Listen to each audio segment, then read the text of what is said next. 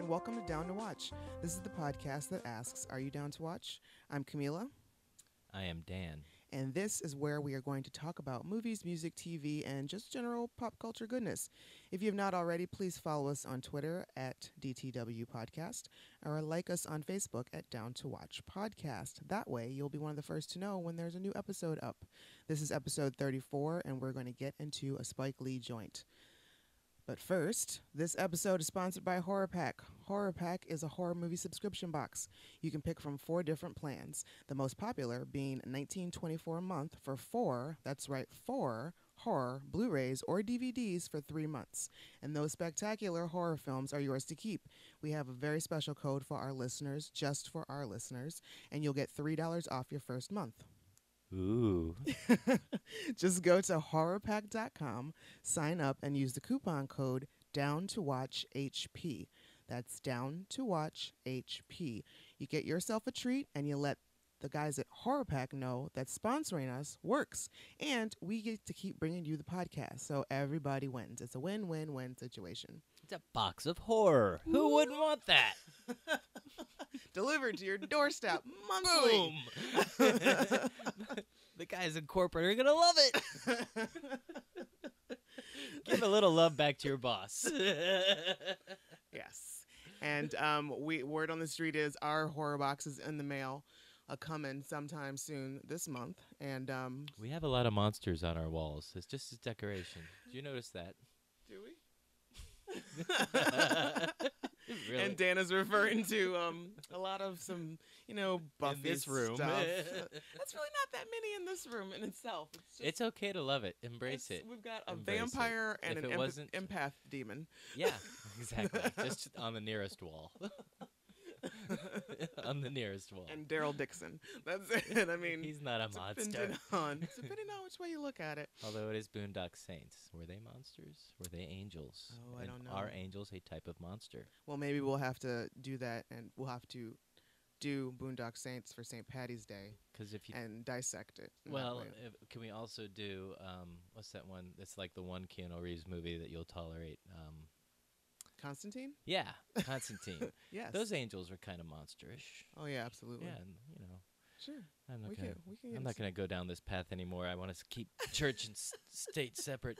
In any event, um, I think it's a great idea. If it wasn't for horror movies, Mm, because I wasn't a fan when we met, right. I was like, why in the world? Why would anybody do that to themselves? It took wow, six, seven years for me to get my head around it. yeah, uh, I'd say six and a half. So if you're a couple out there, just starting out, just go on the horror ride.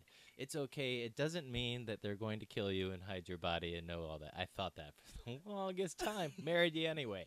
I'm like, you, I'm living on the edge. That bad, right? like, what could I possibly? Generally, I have a good heart. I believe I have a good heart. If I didn't believe that, I shouldn't get married.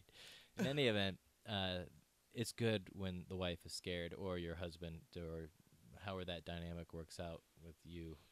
Um, it's job security, one. Truth. Two, when you go out of town, they really, really, really, truly miss you. Like a Like, lot. no joke. it's great to come back to that. And also, you've got the you know the trait of you know the jump scares. I immediately I cover my face. I bury my face in your chest. Oh yeah, or in your there's yeah, there's cuddling. We're definitely sitting on the same couch. This isn't gonna be one of those things where you lay on your couch, I lay on my couch, and we both fall asleep. And go like, did you finish watching the movie? no, it's not one. Of, it's horror movies are never like that. How did it end? Unless they're just really bad. Yeah, well, let's Like not talk It about Follows. them. Um. So Like it follows. like you had one just ready to go. She loves horror so much, she even loves the one she hates. Sometimes, yeah. Um, so I know that by now everybody, like everybody, all over social media has been talking about Beyonce's new song slash video slash Super Bowl performance. I can't stop singing it in my head. Really? Yeah, You've heard it like twice, I saw or the were you listening? video. Or were you listening to it at No. work today? Well, in my head, right? I was like, I'm gonna listen to "Can't Touch This Today." Like this was a, my like life affirmation in the morning drive to work with Camila. I just tell her. And you know, and I know why. I know why that happened because I think I was watching the, I was watching something and they were playing, um, Super Freak Ah, by Rick James. I Yeah, think that's right, why that's that got that's Yeah, why right, that got right, caught in your head. that's it. There you go. um, but anyway, so yeah, so like on Saturday, out of the middle of nowhere, I was just sitting there. Everybody, the world was sitting there at four o'clock on Saturday, minding all of their entire business.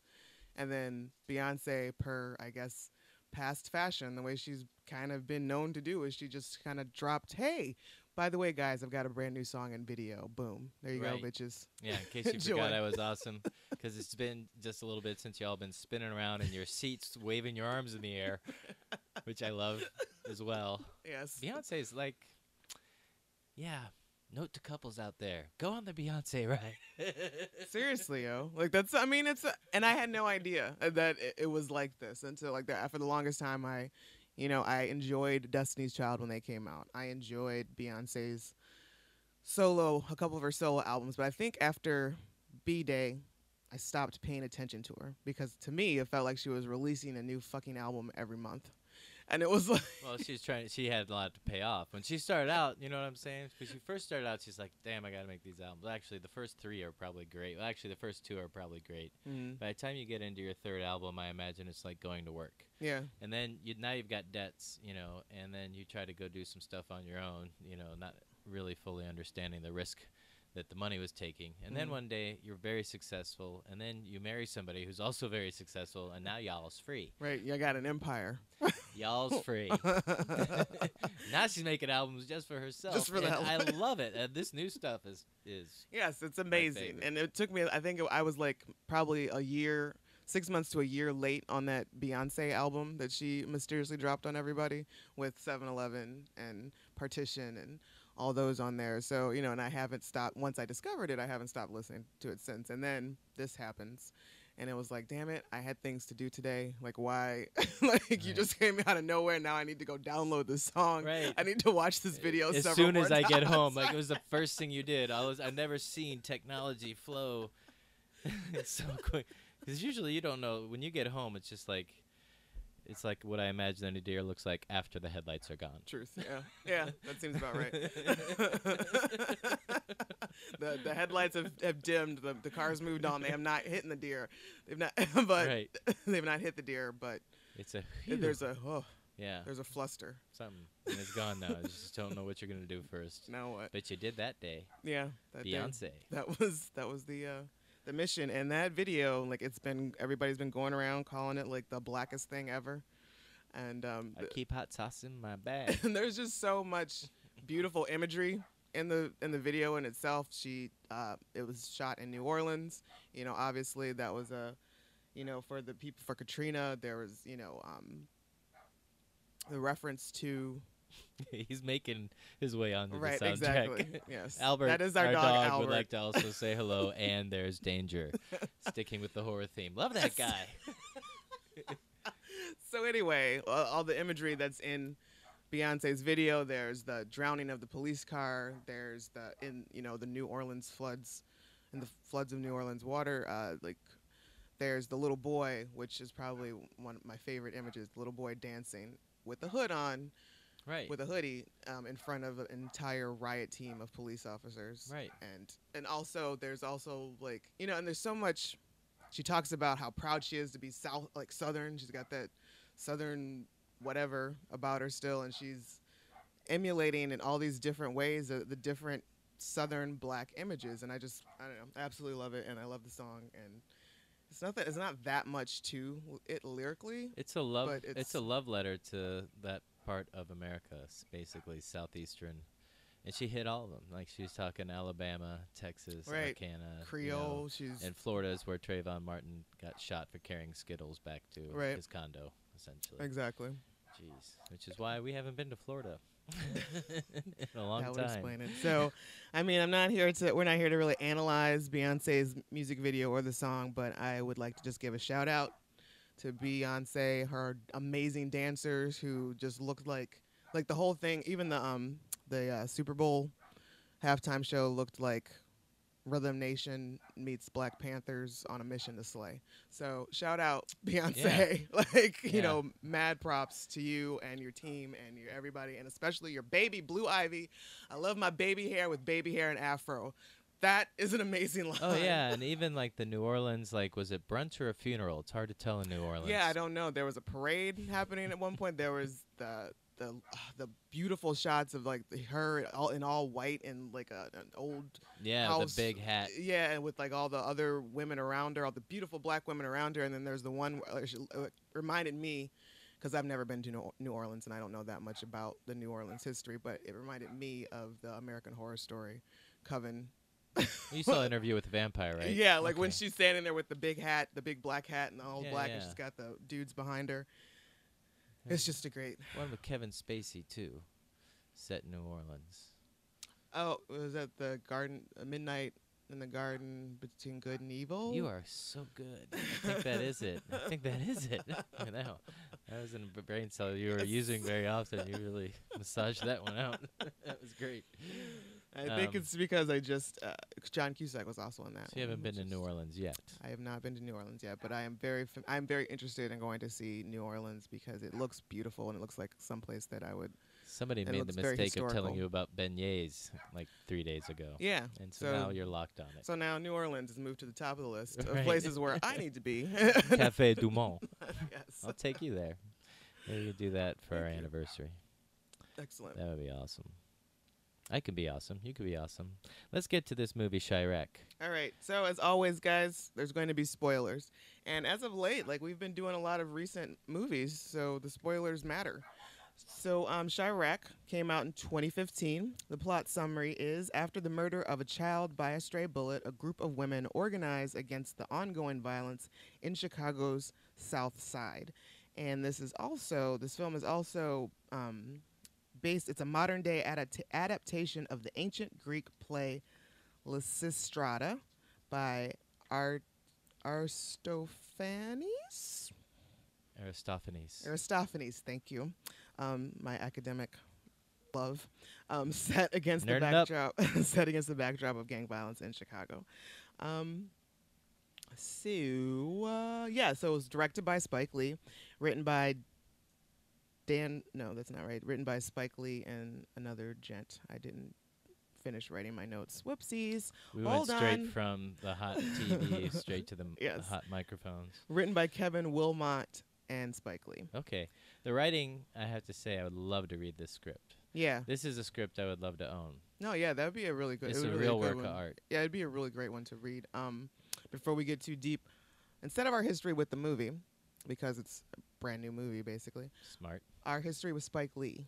Yeah. Do you have any um, Spike Lee joints that that are your favorites? Oh yeah. I mean, I, I feel like if I were to meet Spike Lee, I I would give him some advice, knowing that he wouldn't give a crap. I'd be like, dude, you need to check your crew. You might have to clip some of these people, make some room for some fresh ideas. Because if you're gonna make a movie about a poem, never mind. we'll get into that later. okay. Um, but you know, I saw uh, what's it called? I think I've seen almost everything he's made. Probably. Um, so we've got, you know, obviously she's got to have it. Uh, do the right thing. Inside Man. I'm not. I'm not going in order here. I really love Do Um, the Right Thing. I know that's kind of cliche, but that's when Spike was hungry and still like, you know, wasn't always getting the door open for him to make a vanity project Right. or anything like that, or to bring some other filmmaker in. That's when he was making his own mark, and Right. it's so great. It's such a good movie. So we've also got you know School Days, Mo, Mo Better Yep. Blues, Yep. Jungle Fever, Yep. Malcolm X, Crooklyn. Crooklyn is something that not too many people enjoy, but I really enjoyed that one. I think that's one of my favorite Spike Lee films. There Um, you go. As well as Malcolm X is probably by far my most favorite one. Um, School Days, that's also pretty good, but it gets a little, I don't know, it gets offensive to me at some point, and then then he stops. Like he start, he goes on a different path of doing things like Summer of Sam and. Um, Well, Spike made a decision. that that is 25th his hour name. that was another one that's that i really enjoyed with edward norton Gotcha. and um, inside man so I was gonna say Spike made a decision to kind of. He is. That's one of his hallmarks. You know, it's one of the hallmarks of his movies. There's gonna be something there that's gonna be offensive to Right. somebody exactly because that's how the world is, and that's how people talk, and that's his way of making it real. i think for the most part he offends everybody i think that's his Uh, goal i think that that might be a goal. Yeah, sure. because at least I He's can- not like I- Howard Stern about it, although he came real close in Chirac. well also in 25th hour there is a point in there is like a solid 12 minute rant that Edward Norton has in the mi- in the bathroom mirror to himself, and he is like listing off all sorts of every racial slur to everybody under the sun. Gotcha. So that one absolutely. So I was like, check, check, check, check, check, everybody. Gone. Right. So um, As a way to establish his voice in a crowd of authors. yeah, and there's also there's also there's also a lot of there's certain things that you can always expect in a Spike Lee movie. That's one of them. Something like that. There's always going to be some sort of like like long rant at some point. Somebody gets a ginormous monologue in the in the film. There's also the the shot where the where someone looks like they're floating. That's in every one of his films Right. Where was that in this one? during the sex off, right before the sex off. Um, Oh, that's just, right. Like floating towards That's him. right. That's right. Thank you. Well Yes. done. yeah. Um, and there's a couple other things to uh, that I'll point out when we get into this film. So our character actor breakdown. Nick Cannon plays Chirac. You look so hurt. Well, Disappointed, like I came home late and drunk or something. That's the look you give me. well, it's just Nick Cannon. I have a really hard time taking him seriously. Like all I really know him from is you know like being that goofy kid on Nickelodeon or or whatever other show that he's got now called Wildin' Out or something. And it's just just that goofy kid with that goofy smile, and I, I have a hard time taking him serious. Would you say his demographic is about 14 years old? Probably. Okay, we'll come back to that. It's Part of my definitely theory. I have a theory. definitely the under thirty crowd. yeah. absolutely Nick Cannon is. Um, but Chirac is he's uh one of the main stars of this one of the main characters in the story. He is the leader, I guess, of the Sparta gang. Spartans. Spartans. This is Sparta. because he's you know he's, he's Spike is like laying large milestones into Greek Okay. uh, literature, Yes. so that hopefully the 14 year olds that watch this movie will go back and Read the original play. or not just that. I mean, he he he th- nods to uh, what's his name Rex, who wrote Oedipus. Mm-hmm. You know, one of the characters' name is Oedipus. Another one of the characters' names is something else Greek. I mean, they all have Desmona, Desmona or yeah, um, Heramedes okay, and uh, so on and so forth. So and Helen, for that matter, Helen of Troy. right. Okay. So So um it's a montage of classic Greek literature. Yes. So we've got we're in Ch- Chicago, present day, and there are two main gangs: the Trojans and the Spartans. And And Nick- the Cyclopses. no, No, so no, they're, they're they're, the the Trojans.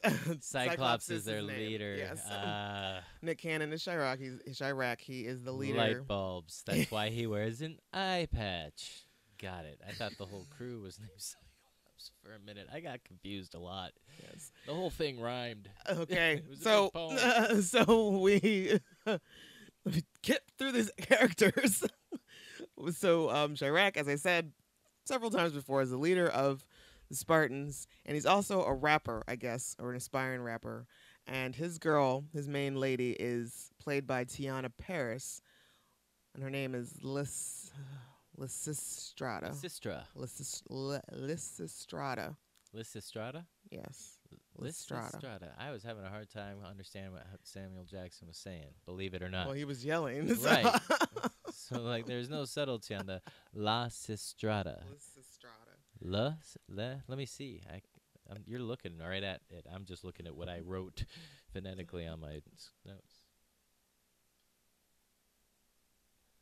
Lysistrata.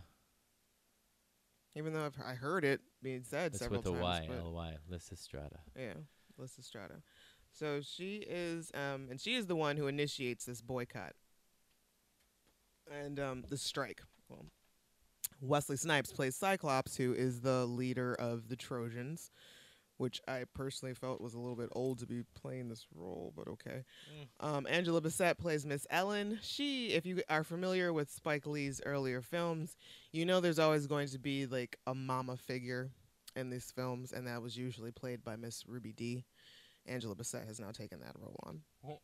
So, um, and we also have Samuel L. Jackson, who is basically the narrator of this film. You know, Spike Lee is also very big on narrators. Sometimes it's in the the form of a DJ. Like everybody's listening to the same radio station in the neighborhood, and it's a DJ talking about what's going on. Sometimes it's a straight up like for real narrator. Right. Well, he's using um, an element from Greek literature. It's called the chorus, which would be the the narrator. Okay. You know, they would be expl- you know, do the hand holding for the audience to help them connect the dots, which this narrator in Chirac didn't exactly do a lot. A lot of times he was just there to break up scenes. But um, Shakespeare borrowed that, of course, from Greek literature when he was doing what w- was called the asides, and a lot of people think Shakespeare was great because instead of writing in rhyme, he wrote in pentamictameter, or what is it called? Iambic pentameter. What is that? That is what Shakespeare wrote in. okay. That sounded very smart right now. In any event, um, and he did asides, so those were hallmarks of Shakespeare plays. So Okay. Spike like definitely likes his theater. Okay, yeah, because uh, uh, Samuel L. Jackson's character's name was Dolmades. Dolmades. Wasn't Dol- No. Dang. Dolam- Dolomedes. Well, you you get the benefit of actually seeing it on a screen. It's There. Dolomedes. All right, keep And, going, going then. We also have John Cusack, who plays Father Mike Corridon, the local minister, which, okay. Jennifer Hudson Hudson plays Irene. She is the mother of the young child that gets killed. We also have a couple of other people that pop in some smaller roles, but um, Dave Chappelle plays Morris, who is an owner of a strip club, but he's only in there for a couple minutes. And we've got DB Sweeney and uh, Henry Harry Lennox, who you might know from The Blacklist or The Five Heartbeats.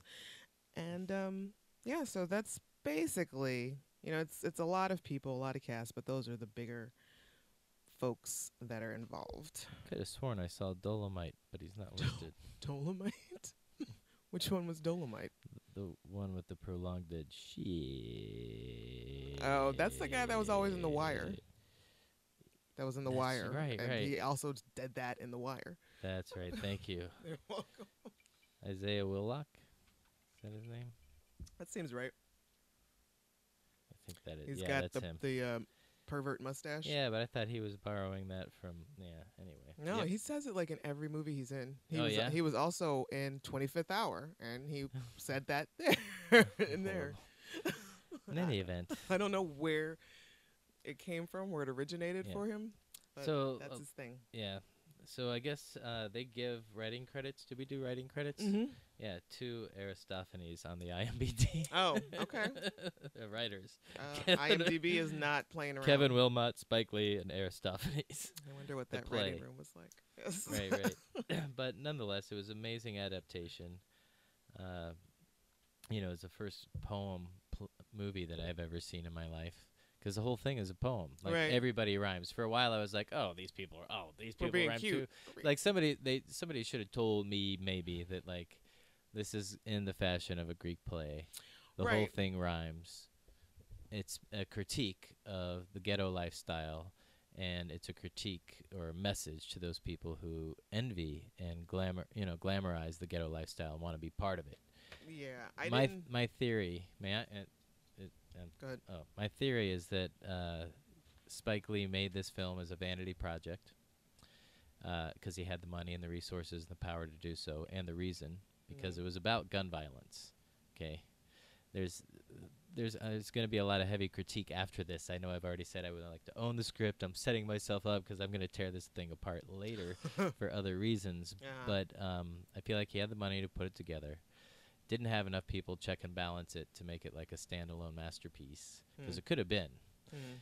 Uh, I'm afraid it's not going to be though because of some other controversy, and there might be a reason for that. Maybe that's part of the lifestyle, but there wasn't didn't seem to be a critique of the way women were objectified in this overall endeavor. But it is nonetheless about gun violence in America. It's called Chirac for a reason. When the thing starts out, I'm like, oh, where are my glasses? Are we gonna have to read this Mm. movie? I'm like, Camila, I thought you said early on that we weren't doing anything with subtitles. Well, like, where are my off- glasses well, at? It starts off with a Like song prelude. Yeah. by Nick Cannon, and he's uh, and I forget the And name. it was awesome. The music banging throughout the uh, called thing. "Pray for My City," and I had no idea that it was him actually rapping. I thought it was like young, Lil Jeezy or something. I don't know. I don't know what your you kids rap people are now, but they play the entire song before any movie starts. Like the entire song And- is and the played, lyrics are just popping up on up. the screen. yeah, they're popping up in the very kind of very cool. It was well edited. It was beautiful. Yeah, I mean, just like black screen, red letters popping up. I'm like, hey, those letters are going too fast for me to read. And then I'm like, oh, if I just listen, that's oh, my, these are the lyrics. You know, like I I just fell into it. The whole thing just drew me into a song. mm-hmm. And in terms of form and function, that was very well done, and amazing. I've never experienced anything like it. But the song sets up Chirac, you know, the city, and I'm going into this, you know, completely open-minded, thinking Chirac could be a place on another planet for all I know. Chirac is, could be a completely made-up place. Um, I didn't know if we were gonna go all Borat with this or not, but anyway, just lyrics in there about how he's released from jail. You know, when he's released from jail, he's thanking God, and then you know he's l- watching out for the gangs, death around every corner. Definitely lots of prayer going on, a lot of faith. It's a love-hate relationship uh, that Chirac has with the city, and he reveals at the end of the song that he's talking about Chicago. He's like, "I don't live in Chicago. I live in Chirac." And he has another line in there that was just so powerful. It also just kind of set the tone. Was that you know babies die because of bad shots? Basically, it's like babies are dying in the neighborhood because people don't know how to shoot. Right. And that was a great way to set up the rest of the movie. And then they start throwing up. Then then they announce this is an emergency. This is an emergency, and that's up on the screen. And they start showing up all these uh, statistics and stuff. You remember that? Uh, That's when we both started taking notes. As we both broke out the notebooks, like, oh, they're giving us information. We're writing stuff down. mhm. It's like 2001 to present. You know, 2,349 American deaths in the Afghanistan war. 2003 to 2011. 4,424 American deaths in the Iraq war. In 2001 to 2015, 7,356. And then this is where he goes off script a little bit. 7,356 murders in Chicago. He, I don't know why he didn't just stick with the American deaths I think he's trying to put it in perspective. because to, it like, wasn't in a know, there's- war. Well, yeah, there was no war, and then the fact that those are just American deaths. Like you expect high numbers like that, counting Americans in war, Right, right, but right. you get to seven thousand in Chicago. right, right, alone. right, right, That's like right. And they put, you know, when they're doing this, uh, also great graphics. Whoever did the editing on this was, you know, this the graphics of the flag kind of um, watermarked on a silhouette of the country with the actual flag in the background with these stats. And then I, I didn't know if that was a Chicago has a flag and it's those don't red stars or what that was. They- yeah, right. So maybe Chicago has a flag. Uh, I don't know, but it was definitely used like Chirac. right. So if that is truly a thing, again, brilliant. In any event, they talked about you know then it's kind of like this is the prelude. The prelude then segues. Like I was very aware of every single segue, and I guess that was intentional because it was Mhm. supposed to be felt, I think, like theater. And they talk about 400 kids died just this year from gunshot, you know, gun violence. Just that's just the collateral damage. It's crazy. And then you get the cityscape of Chicago, and then I noticed this. I don't know if you noticed this or not either. They s- just stopped for a moment on Stars Donuts. I did not notice that. Donut shop. and then boom, they start following this dude walking along the line. And he's walking into a concert line, and you hear everybody inside ch- chanting Chirac. And then this buffoon shows up. I would say it was like the typical kind of um, uh, minstrel almost. Like I, I was offended by Samuel Jel- L. Jackson's Oh. presentation, and I started I'm to think later offended by Samuel Jackson to be because if if the target market is 14 year old kids then okay fine i understand why you have this cartoonish uh, presentation of samuel L. jackson talking ignorant and loud and just kind of and that was his role throughout i don't know about i think he's playing a character here and it was that was that that was that narrator throughout and it is kind of also um the narrator in transitions, like either a, a jester, if you Mhm. will, or um, a priest, or a wizard, or something like that. So those those were characters. Like John Cusack's character was a priest, and he played a big role in transitioning from acts Hmm. as well. And anyway, they, you know, they after Samuel L. Jackson does his aside, of which I had no idea what the purpose was. Uh, Did you? As other than him being the, the chorus or the narrator, I mean, Yeah. I don't have any real like. I didn't find him helpful, personally, in the in the storytelling. But um, that's not. I don't know. Yeah, that's not to say that Spike didn't have a very specific purpose in mind for him. I feel like Spike goes into all of his movies very precise. Like he has a, everything has a meaning to him and what's going on. Not necessarily that they're all necessary, Or that it translates to the audience. right? But I, I'm sure he had it in mind as like this is exactly what this stands for. And this is Right, right. means. Right, right. Yeah, sure. I, if I- you can't figure it out, then it's not my fault. right, exactly. So they focus in on this nameless woman. She's very attractive. Uh, she's dancing and chanting, you know, and stuff like that. And uh, the concert starts, and everybody goes back to chanting after Samuel L's bit. Uh, everyone goes back to chanting Chi-Raq, Chi-Raq. Right? It's Mhm. really a very dramatic kind of. I don't know if you ever did. You go to any hip hop concerts in the early late '90s? Um. oh, Like not shows, not like people you heard on the radio. No, I- think I went to probably a couple in when I lived near Detroit. Okay, people were shouting north side, south side, west side, east side, Probably. or, s- or something to that effect. Yeah. Their neighborhoods. Or I don't think I went to like very many. well, it was very reminiscent of the few that I've been to anyway in that time period, and it was, yeah, people get up and they're just they're going off about their crew and Right. things like that, and going off on other people's crews, and you know what I mean? Yeah, I think that's probably why I never went to too many of them because I didn't want to get involved in Right. whatever cross. Right, and as though you you could somehow understand Samuel L. Jackson without all the words popping up on the screen during the concert when they're singing. The words are popping up on the screen, but the words are popping up on the screen the way a text message appears on your phone Right. onto the screen. And I was like, "What's going on? There's a text message. Where are my glasses?" You know. Like and uh, he's talking about the Spartans, and he's amping up the Spartans. He's establishing he is a Spartan. He is establishing that their color is purple. He is establishing that his enemies are the Trojans, led by Cyclops. Mm. And uh, he starts talking about how he would shoot Cyclops if he saw him. And then one of the people on the stage gets shot, and there are gunfires, and there's a lot of gunfires. And then after the gunfires are done and the crowd leaves, Spike takes the time to focus on everybody who died. And there were eight people dead, and they each had he each gave them like a little It was Like- like, Twitter mention is what it looked like. It looked like some there were tweets Yeah. because they had the the at hand the Twitter handles and then something Yeah. to so like basically that's putting balloon text boxes over actors playing dead.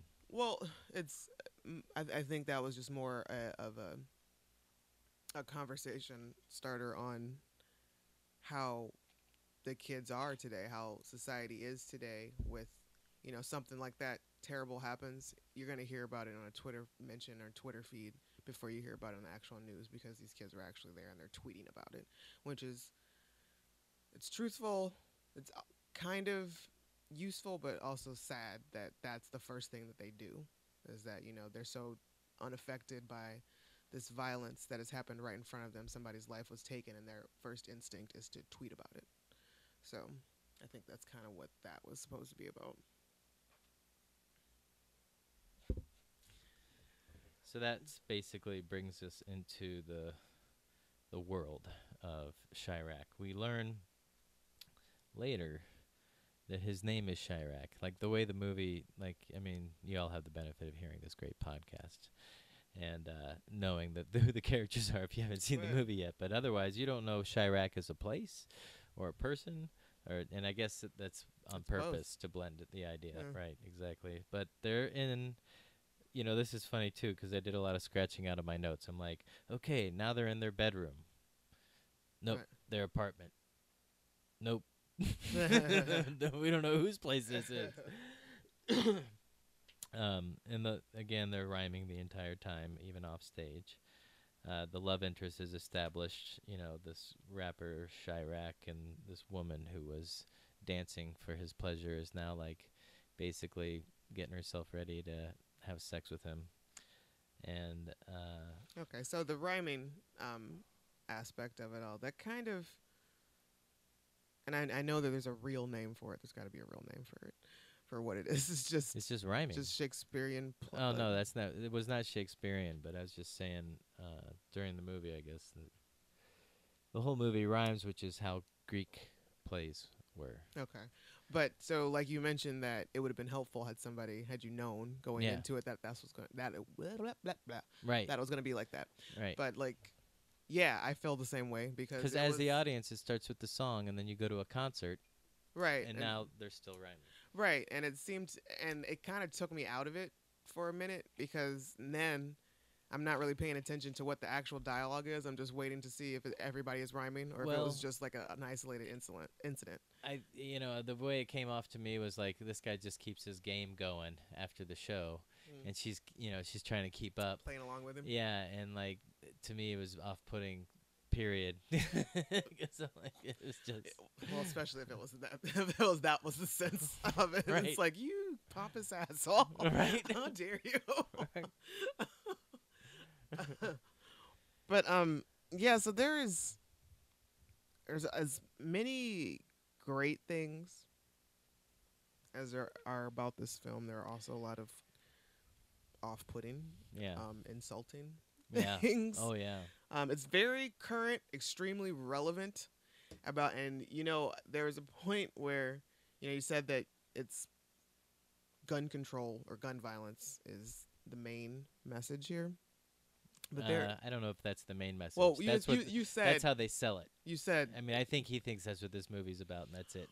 right, but they cover topics of gentrification, poverty, education, white kids glorifying thug life, drugs, racism, sexism. Like it's it's just like they cover the gamut of everything. Oh, yeah. Police violence. It's just it's a lot to take. right, right, right. um but uh like one of the I I guess the the first scene that actually really kind of got my attention was um where Miss Helen and Lysistrata were in Miss Helen's house when she goes to go um, stay with her Okay. and um she start Miss Ellen starts dropping knowledge on her about you know trying to figure out why she is the way she is, why she's wasting her time with Chi-Raq, and then we find out that Lys- Lysistrata is an orphan. Right. She doesn't have any family, and, And- she goes and to She's just the hottest girl. You know, he uses the buffoon pretty. again. yeah, No, no, this is what the buffoon plays. This is Samuel L. Jackson's role. So you're you're jumped into Act Two, which is cool. But Act Two was starts with Samuel L. Jackson tells us the story of Lystrata. yeah, You know, she and and it's not about that she's an orphan. It's not about anything real. It's about how hot she is and what a great piece of ass she is. And like he uses much more vulgar terminology than that. right. But that kind of the whole the fact that she's an orphan kind of comes into play And she with more insults. Well, let's let's just. I just want to fill in the blank because we'll get to Miss Helen. Miss. So, um, you know, before Chi-Raq and Lys, Lysistrata can finish their romantic session, like Cyclops drives by the house, he lights the house on fire. They go running out. He comes out with an assault rifle, just out the bat, somebody else's house. He pulls an assault rifle out of it, Yeah. you know, and and uh. Right, and then when they get into Act Two with Lystrata the next day, Lysistrata the next day, she's going on a little walk and she comes across a dead little girl in the streets, and that's another huge plot arc to the story, which is why I had to go back and cover it. And there's this mother, you know, she discovers it's her little girl was killed in the streets. The police won't let her cross the yellow line. They tell her she has to go down to the morgue to identify her the body, and she's like, "That's my daughter right there," Right. you know, like, and they won't even let her nearby this is when they introduce John Cusack's character, the priest, who just you know looks anguished, and this mother, you know, points at this, you know, Lysistrata is finally named, and uh, curses her. She's like, you know, Mhm. watch out for yours. You know, I hope you know you catch some of this yourself, kind of thing, and you know, Helen, sixty three twenty eight is where Helen lives. Miss Helen, by the way, she takes in Lestrada even after all this other business, and she gives him a hard time. She's like, "Where's your boyfriend, Machine Gun Kelly?" you know, and you could see it's difficult for Lestrada to stay there. Like first, she tries to bail because she's trying to do avoidance, Right. right? And then she stays, and that's when she reveals she's an orphan, and now we're all caught up. Although Miss Helen, played by Angela Bassett, uh, makes mention that she's from um, Cabrini Green, Mhm. which in the urban development world is like a nightmare of public housing. Like it's like don't do that. That was a bad idea. But it was also a difficult thing to undo, and it's about concentrated poverty. Mm. Like it was the design to you know of all these federal programs if you follow them then you end up putting all the poor people in the same place because you can't put money into rich neighborhoods you have to put money into poor neighborhoods Right. so it's that's the money you use to create affordable housing Right. so it, it becomes a cycle that's difficult to break. Mhm. That's what creates ghettos, among many other things. Once you create concentrations of poverty, they're easy to exploit from there. Right. Be it if you're a gun maker, manufacturer, or you're selling uh, greased butts on a pole, or Yeah. you're selling malt liquor, or cigarettes, or fine cognac. Yep. It's the whole range. So um. The dialogue was very forced because and this is why I think it was maybe a vanity project because a lot of the dialogue was really forced, you know. So all of a sudden Lis- Lysistrata, who we don't know really anything else about, is having this very intelligent conversation with Right. uh, with Miss Helen. There just wasn't an establishment for that and th- not that there had to be, but it just with everything else that we had seen about this character before that it just seemed out of place. But nonetheless, they have a very intelligent debate about gun violence in America. They compare that to Iraq um, and how we send soldiers over there, but we also send over supplies. And then after the war is over, we teach you know self sufficiency, how to govern themselves. They're like, you know, where the hell's all that for us here in Chicago, South Side? You know, when Sandy Hook had its incidents with the white kids, so they did the comparison of like Black America and how Black America is treated. So it's also very much focused on on black the Black American experience. Right. So we find out Machine Gun Kelly's real name is Chi-Raq. Actually, his real name is Demetrius. His government name, because Spike Lee's real name may not be Spike. What is his real name? His government name? Nah. Demetrius. Demetrius Dupree. Demetrius Dupree. His father? All Shaz told me is that he died in prison.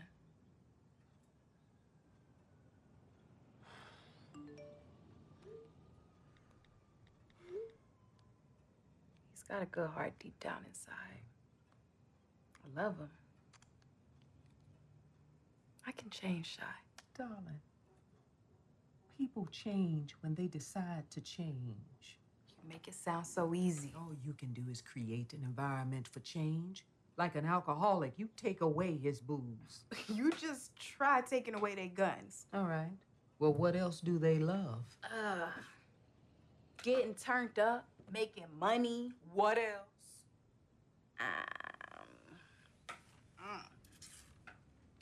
Um, Yeah, well, mm-hmm. pick up your phone. Google.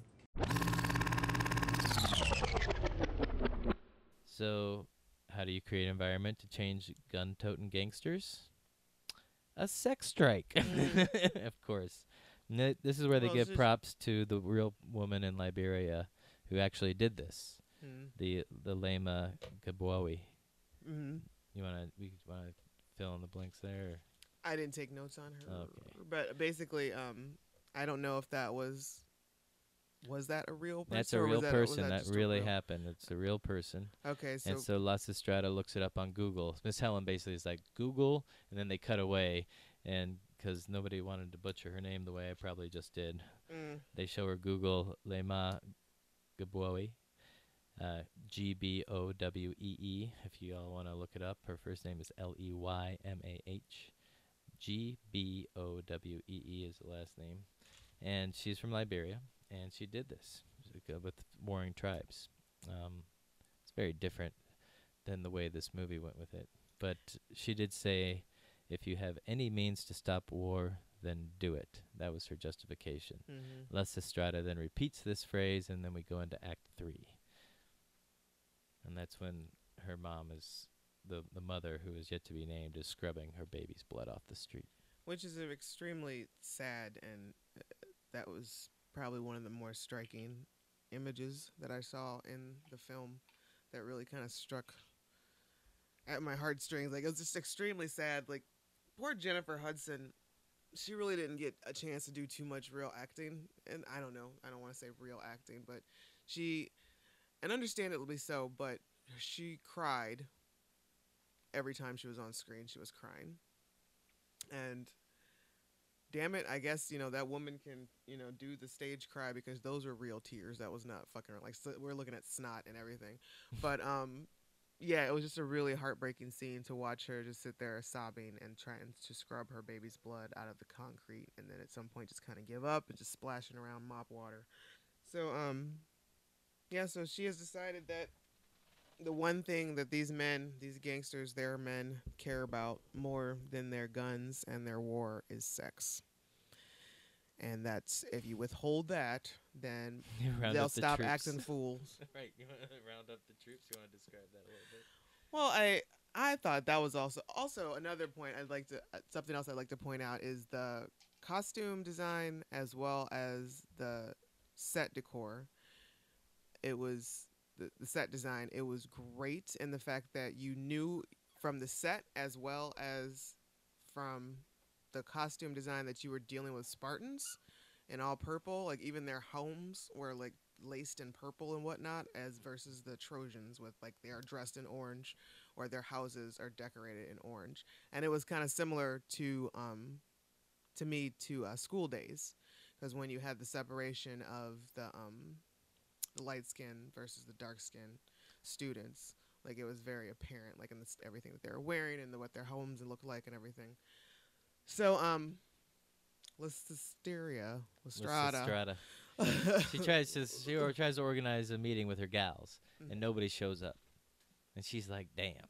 So she goes to go find her gals. she grabs them at the corner mart because little man wanted his Captain Crunch. And that's another thing that drives me crazy is people who give their children adult characteristics and adult responsibilities too soon. Mm. Like he's out, you know, like this is something I saw when I was a teacher a lot that drove me crazy. I'm like, you know, that kid thinks he's the little man, like for real, of the house kind of thing. And in any event, he had to get his Captain Crunch. And then after she gets all her gals together, they go to the enemy's girl's house, the Cyclops. And um, there's resistance to the plan. She hatches the plan. She's like, "Come on now, in sisterhood, let's all go on a sex strike." And they're like, "Resistant." And then they bring up the little girl that died after showing us this emotional scene. They were swayed, and then they had this whole thing about the vow. I mean, you really think something like that could bring peace? Y'all know the power we have over them withholding just a day. A week. Ooh. Imagine a month. A year. Oh, they gonna bring the peace.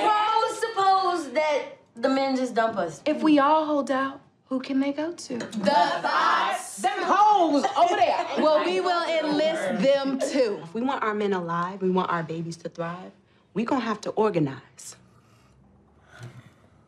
Repeat after me.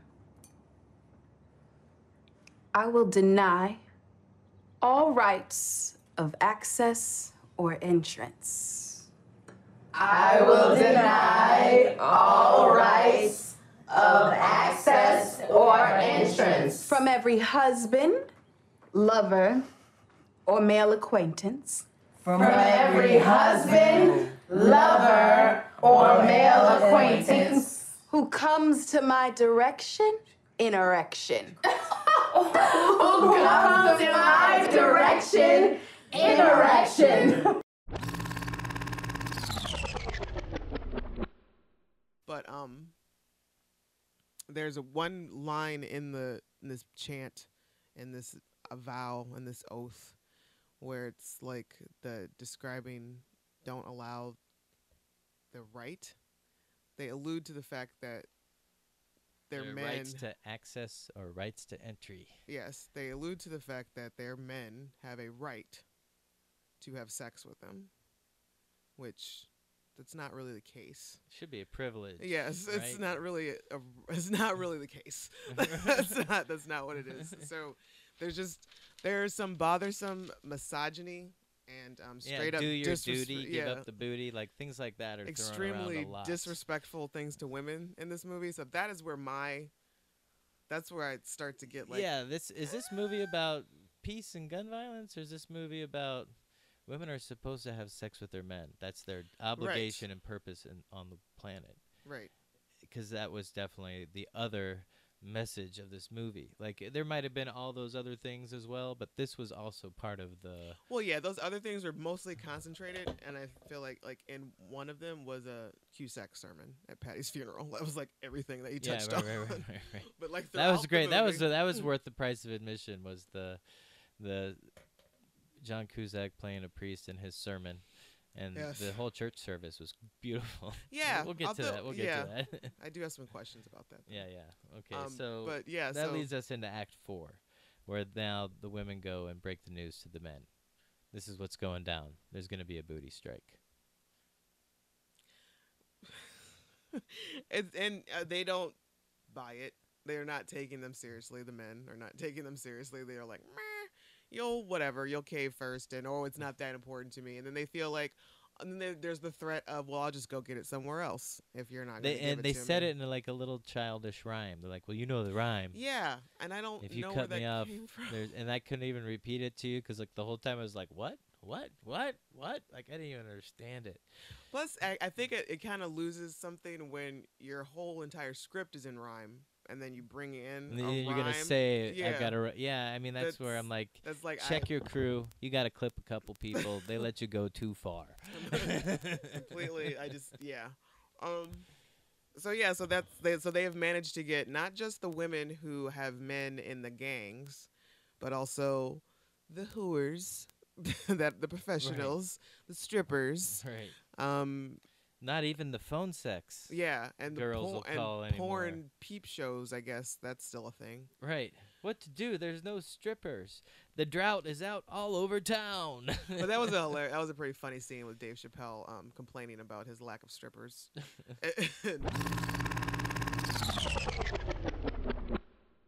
All right, peep this. I got 30 girls stripping for me.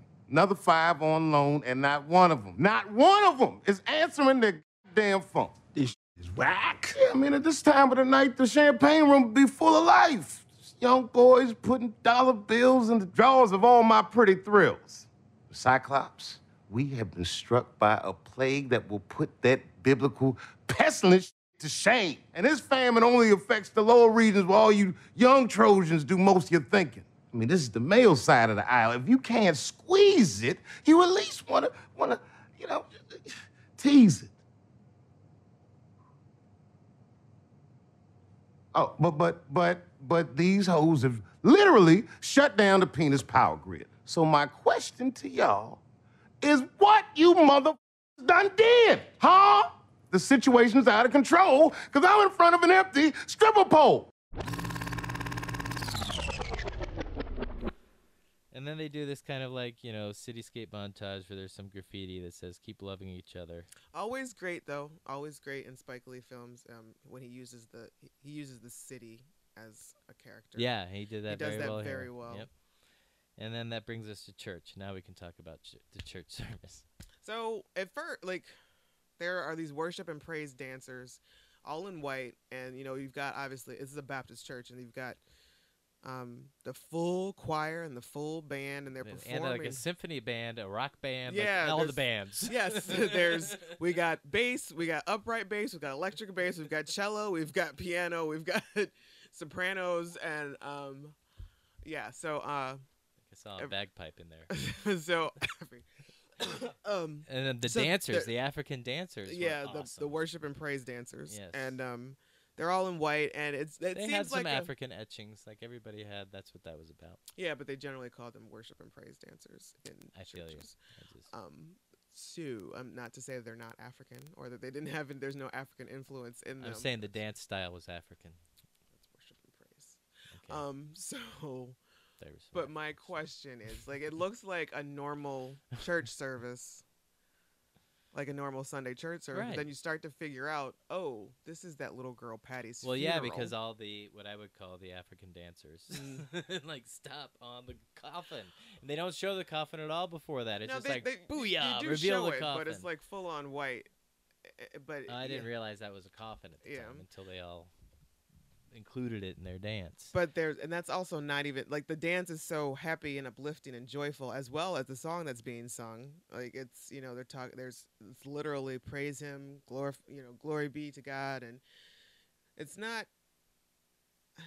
To me, it just seemed like if that were if I were burying my child, that's not necessarily the the route I would have liked to have gone for. that's not up to you. That's up to the church. Oh, for real? that church is going to make joy and happiness happen. Yeah, I just don't see me being then in that mood. Well, then Cusack comes, right? Then Mhm. then it's okay. The song and dance is over. There's the coffin. Cue Cusack, who, by the way, is from Chicago. Did you know that? I don't. I don't know. Yep. So uh, this might be like also a labor of love for him Probably. as well, and many people. I mean, they they had such a great cast. They had Broadway actors. They had everybody. Uh, Mhm. anybody who was everybody was in this, and I think it, they were in it for the gun violence. The short elevator speeches. this is, Right. you know. Yeah. I mean, you don't get that many people without a short one-liner. In any event, he does this great thing. He's like, "We're going to talk about the life, the life." You know, and we're all like thinking he's going to talk about the life of this little girl Right. and he pulls out a gun, the life of this gun, right? And he talks about the underground economy because banks don't lend to poor people; they can prey upon us. You know, he finally would get this little girl's name is Patty, that died in the movie, and then he talks about, you know, he just goes off on this great rant. There's some uh, my favorite. We can do just do a highlight reel. Nah. Do you want to talk about some of your favorite things he said, and I can talk about some of my favorite things he said, or Um, yeah, I just kind of generalized what like some of the things that you probably have more. Oh yeah, I, but- uh, there's he's like the politicians, you know, are in the pocket of the NRA and they're complicit and co-conspirators. They're setting setting up fourth class schools and sending those kids to first class prisons. yeah, You know, was- which again, Wilkinsburg.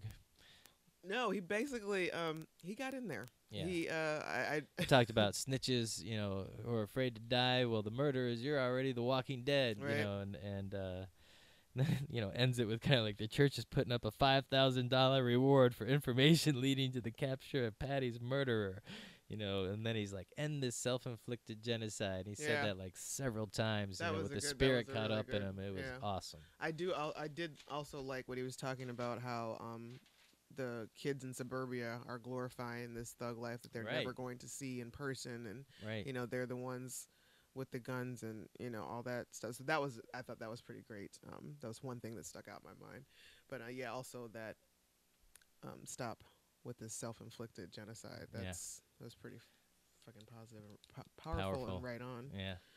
And then it's like, meanwhile, Chi-Raq's making dirty Sprite.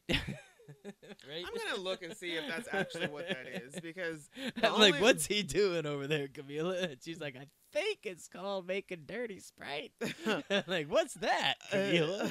you know, mixing NyQuil and Sprite.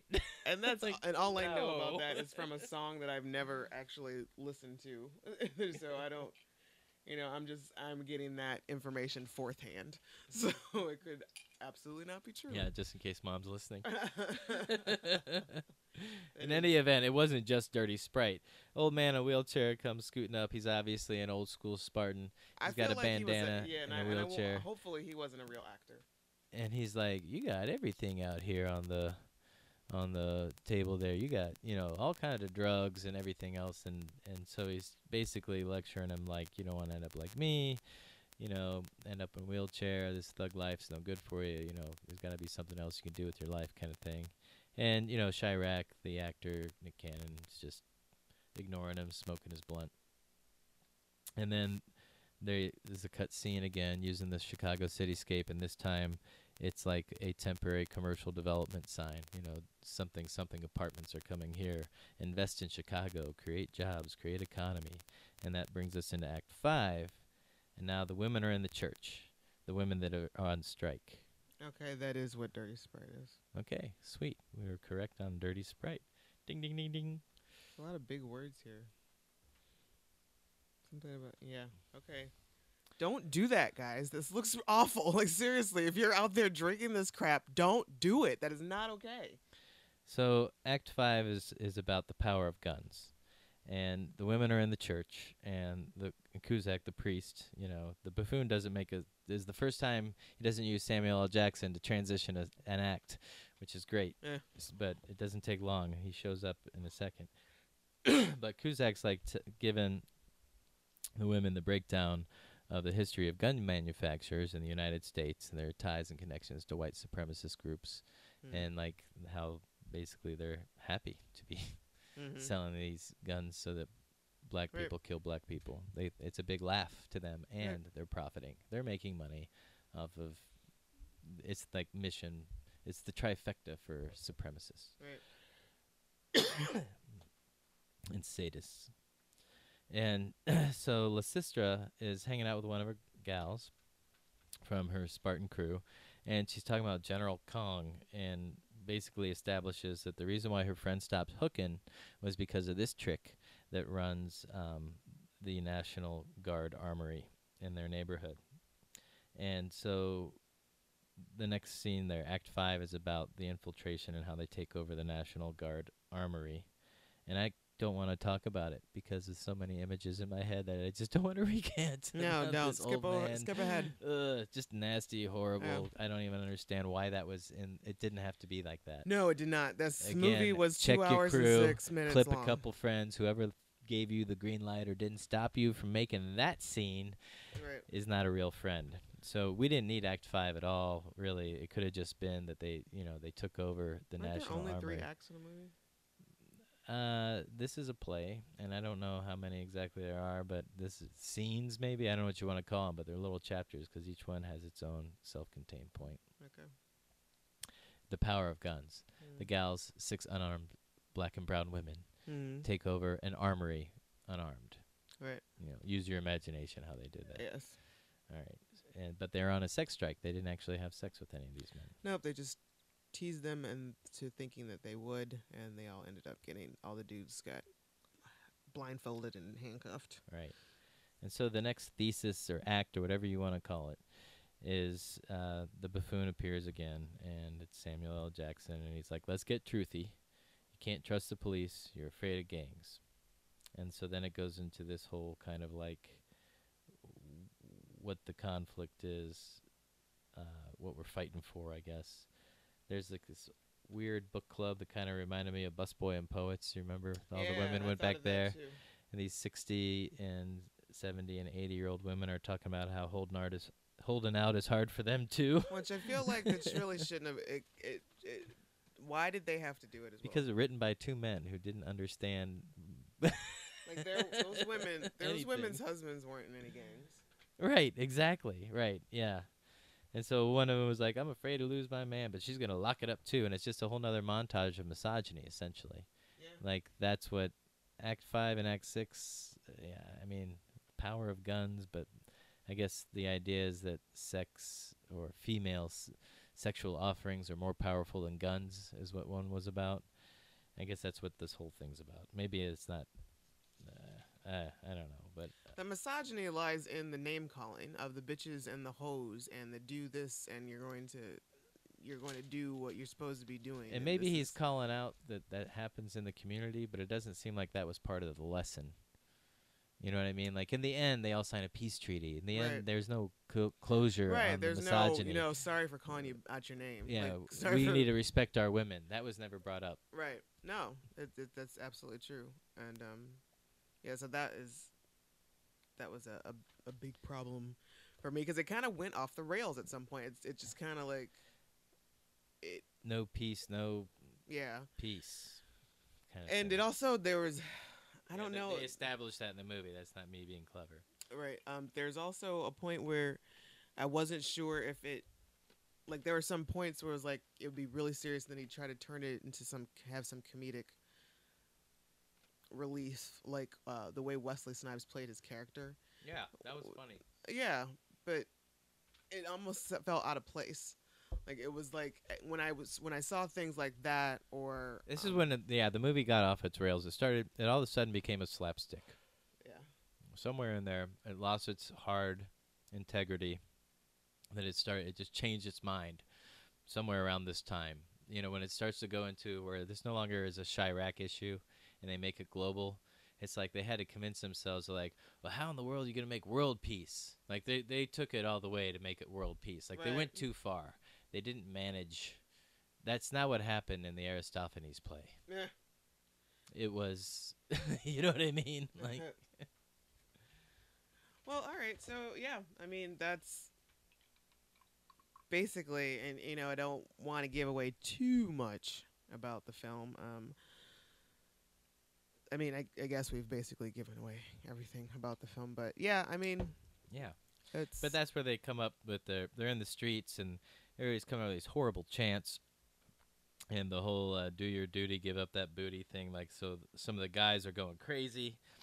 For whatever reason, Spike Lee thought they need a chastity vow that looks like a male fantasy with thick girls. It's like a hip hop video in slow motion. The way they do this chastity vow. Uh, so they start to negotiate. Um, they bring in the experts. This is where the Broadway actor comes in. What's his name? Lennix. uh, yeah, uh, Lar- Harry Lennix, Yeah, he's a great actor. I can't believe he agreed to do this movie. right? in any event, um, he c- he's like the he's like the FBI or something. He comes in. Yeah. He's like the negotiator. He's in a suit. He's a cop. He's like, I know how we're gonna fight this sex strike with Luther Vandross. They're like Operation Hot Yeah. and Bothered. Yeah, that's where that's where things really just Really? lost it for me. Kind of unraveled for me at that point. Seriously, this movie was two hours and six minutes It's, long. so it we're about ready to hour and a walk out at this time, and there's like still like three more acts to go, or two more anyway. There's so anyway. There there's like this little crazy thing about how people profit off the death of urban youth. Some insurance salesman comes by Miss Helen's house trying to sell her a life insurance policy on her nephew. Back at the armory, um, you know, there's this montage of Black Lives Matter. They talk about Trayvon Martin and other kids that were killed by police, and he's just, you know, throwing in in this part about the killing of unarmed black kids. Uh, the occupiers talk about it to the negotiator, um, and then there's this weird little thing where, like, Chi-Raq cheats. Like, Chi-Raq's the only person that has sex during this whole strike. Right. I don't understand where this woman came from. Her yeah, there was no explanation. her she had a tattoo on her back called Candy. It just seemed like Spike Lee made this rated R movie for 14-year-old boys and this was the unspoken promissory breast shot because this was the only scene in which there was breast Yeah. as well.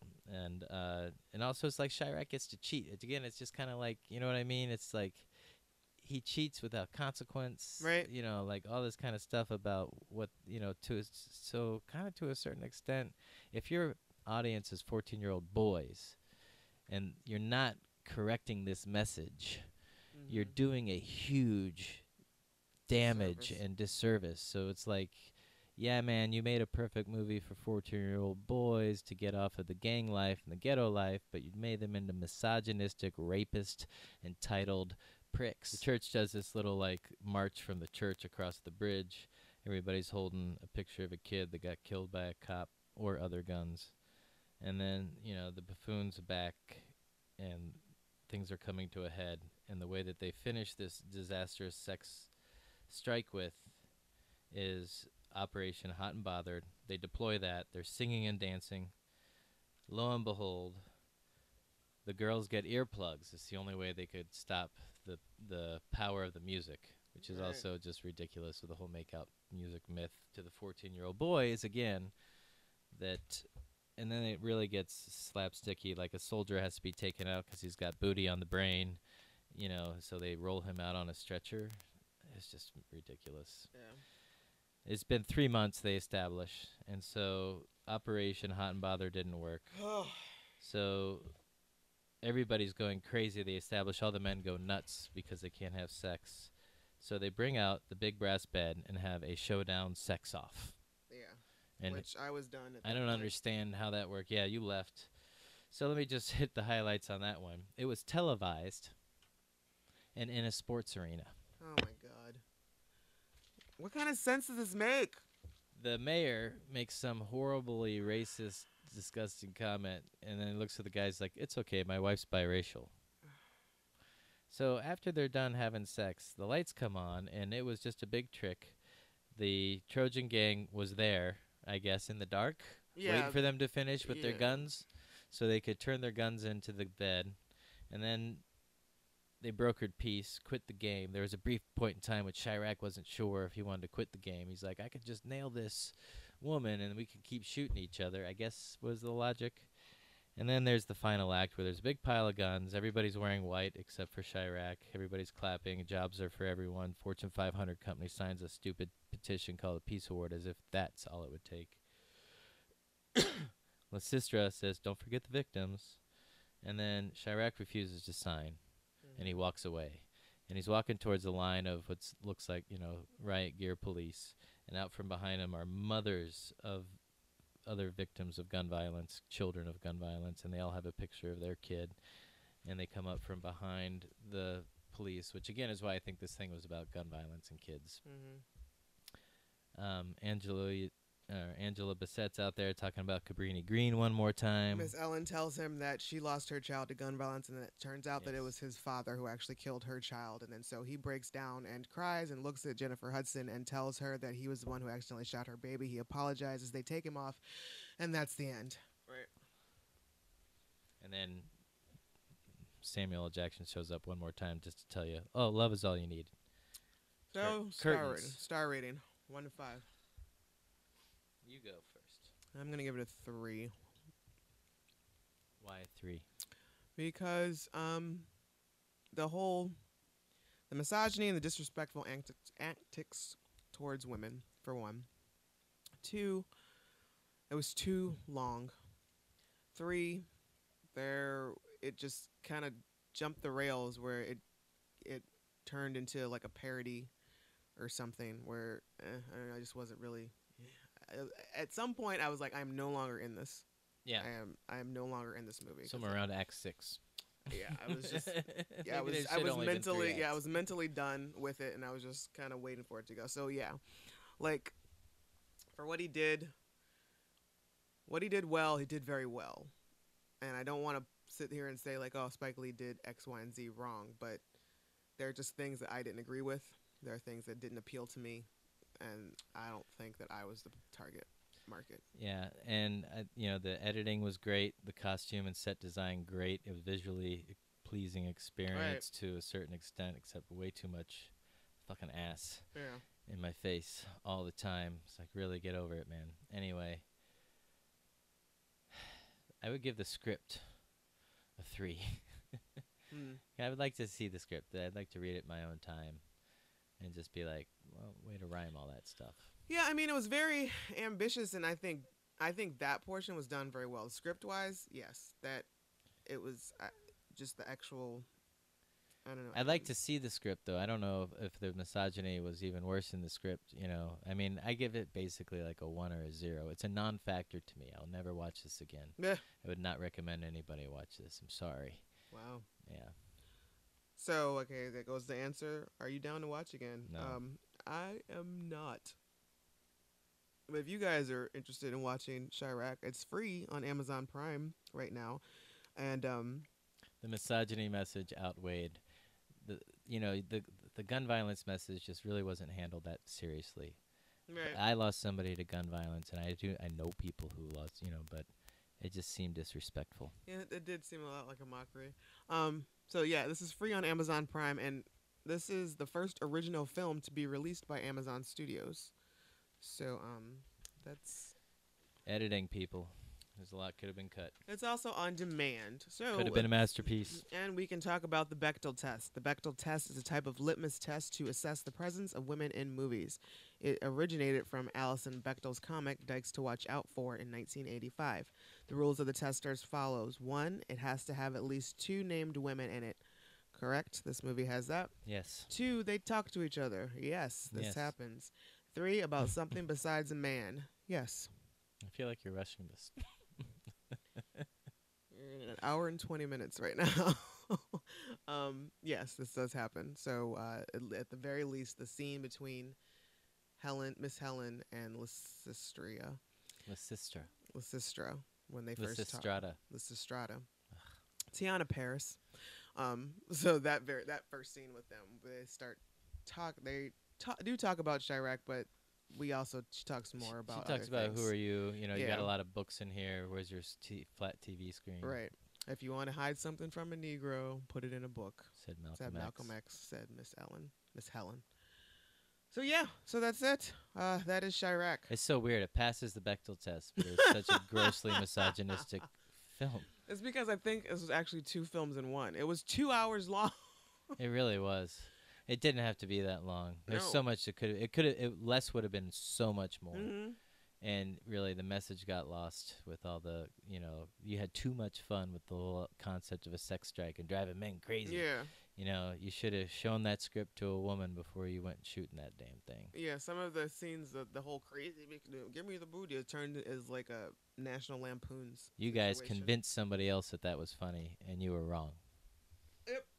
So, please subscribe, follow, and like us. Um, we are on Twitter at DTW Podcast, on Facebook, Down to Watch Podcast, and SoundCloud and iTunes under Rugged Angel Productions. Now, Rugged Angel is one word, and you will also get three other fantabulous podcasts in that feed.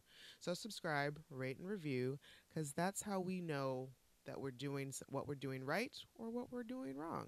And um, we like feedback. So until next time, I'm Camila, You are Camila. and that was Dan, and we'll talk to you guys later.